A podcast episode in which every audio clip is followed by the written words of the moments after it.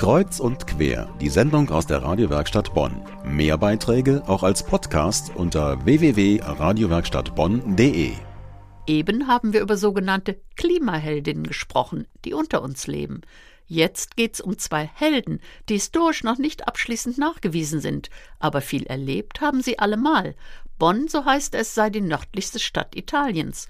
Und um Italien geht es auch in einem neuen Comic aus der Asterix-Reihe mit dem Titel Asterix in Italien. Asterix ist ein kleiner, schlauer Gallier, zur Zeit der Römer im Jahre 50 vor Christus. Er und sein dicker Freund Obelix, der übermenschliche Kräfte hat, kämpfen stets gegen die Römer. Vermittelt wird eine kleine Portion Geschichtsunterricht, gepaart mit Sprachwitz und lustigen Szenen. Nun ist ein neuer Band erschienen. Es ist der 37. der erfolgreichen Serie. Doch was reizt die Leute eigentlich an Asterix und was erwarten sie von dem neuen Heft?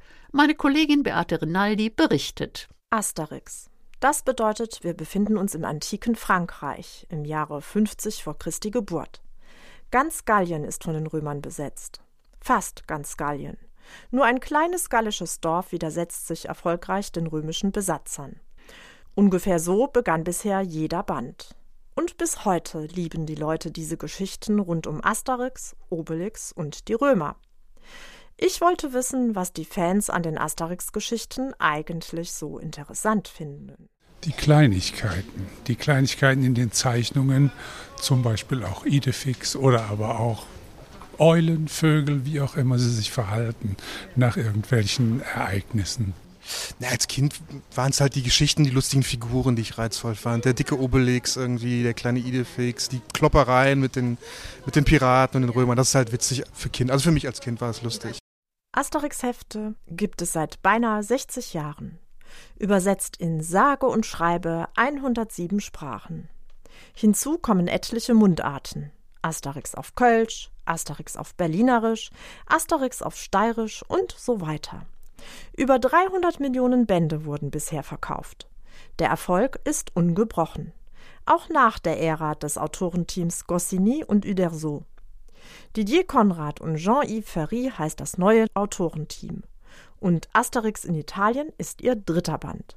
Darin geht es um ein großes Wagenrennen, das sich in Italien abspielt. Aus einer Verlegenheit heraus organisiert von Lactus Bifidus, dem Leiter des römischen Verkehrswesens. Vor genau einem Monat ist diese neue Geschichte erschienen und gleich am ersten Tag hat sich natürlich der ein oder andere Fan in den Buchladen gestürzt. Und auf was sind die Leute an dem neuen Band denn eigentlich gespannt? Ich habe gelesen, es geht irgendwie um Wagenrennen durch Italien und das Lustige ist ja, mein Asterix spielt ja im Grunde immer irgendwie in Italien, wenn die nach Rom fahren, aber es war halt nie die Rede von Italien in unserem Sinne, also ich hoffe auf ein paar Italienerwitze. Asterix in Italien. Erschienen vor genau einem Monat. Ob ein paar Italienerwitze dabei sind, das verraten wir nicht, denn das finden Sie auch ohne uns heraus. Schauen Sie doch einfach mal auf unserer Homepage nach. Wir haben weitere Informationen für Sie verlinkt unter medienwerkstattbonn.de.